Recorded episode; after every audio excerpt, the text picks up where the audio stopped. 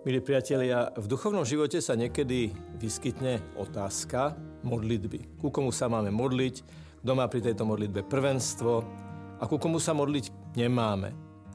Napríklad, či sa máme modliť k Panne Márii a či to nejakým spôsobom nezacláňa Ježišovo prvenstvo, keď sa modlíme k jeho matke. Keď Ježiš je cesta, pravda a život. Dostal som takúto otázku. Máme sa modliť k Pane Márii, keď Ježiš je naozaj cesta, pravda a život? Teda inými spôsobom táto otázka znie tak, či Panna Mária takzvané nekonkuruje Ježišovi, či ho ako si nezacláňa. No a z toho samozrejme vyplýva otázka, čo by vlastne sám Ježiš povedal o Pane Márii. No v tomto smere máme naozaj kľúčovú scénu na Golgote, keď Ježiš zomiera na kríži. Je to vrcholná chvíľa jeho života. Slova, ktoré sa povedia počas zomierania, majú nesmiernu váhu, tak povedia testamentárny dosah.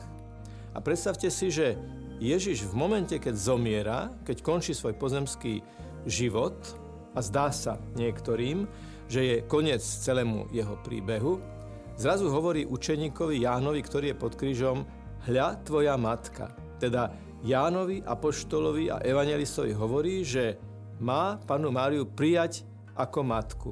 A pane Márii hovorí slavnostne žena a hovorí jej, hľa tvoj syn. Tieto slova sú veľmi dôležité, majú veľmi hlboký duchovný a teologický dosah. O to viac, že keď potom čítame, že Ján prijal pannu Máriu medzi svoje veci, prijal ju za svoju, tak to nie je len o tom, že teda sa jej ujal, ale že ju prijal hlboko do srdca, že ju naozaj prijal do srdca ako e, svoju matku. Už v tejto fáze nášho uvažovania myslím, že je celkom zrejme, že ak nám Ježiš dáva svoju matku za našu matku, tak potom celkom samozrejme matka je tá, ktorú oslovujeme a ktorú tiež prosíme o pomoc.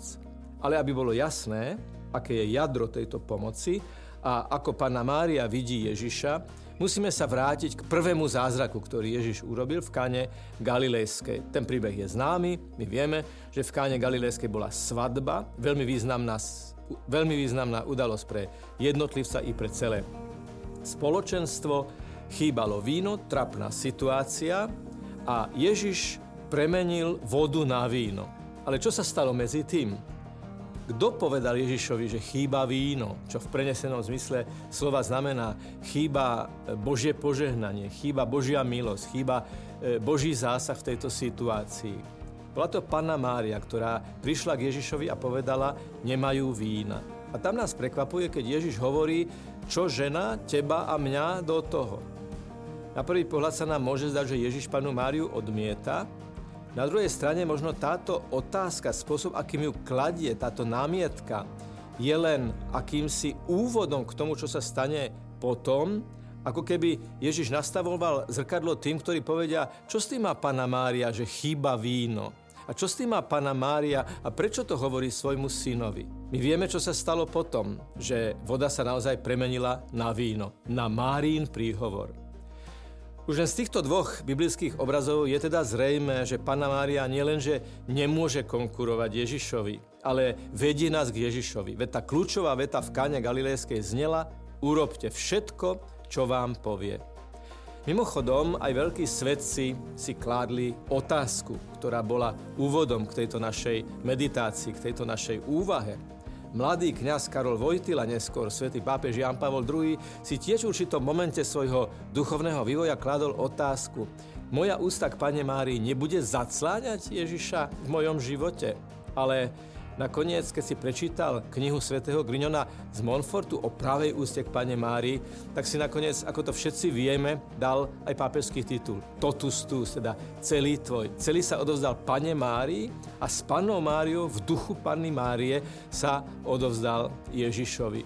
Jedno z najstarších vyobrazení Panny Márie je 20 metrov pod zemou v katakombách svätej Priscily v Ríme, kde je ona vyobrazená so svojím dieťaťom a modlitba po tvoju ochranu sa utiekame pochádza z polovice 3. storočia a modlili sa ju e, prenasledovaní kresťania, ktorým hrozilo, že stratia život, ak nebudú obetovať Timián, e, rímským bohom a samotnému cisárovi. Čiže e, marianská ústa, prozba smerom k Pane Márii, pod tvoju ochranu sa utiekame, Sveta Božia rodička, nie je vymyslená v stredoveku alebo dodatočne, ale je integrálnou súčasťou katolickej spirituality a našej cesty k Ježišovi. Čiže na otázku, či e, sa máme modliť k Pane Márii, keď Ježiš hovorí, že On je cesta, pravda a život, odpovedám, suma sumárum, Mária je pravda o Ježišovi, Mária je cesta k Ježišovi, Mária je vzor života podľa Božej vôle, podľa Ježišovej vôle.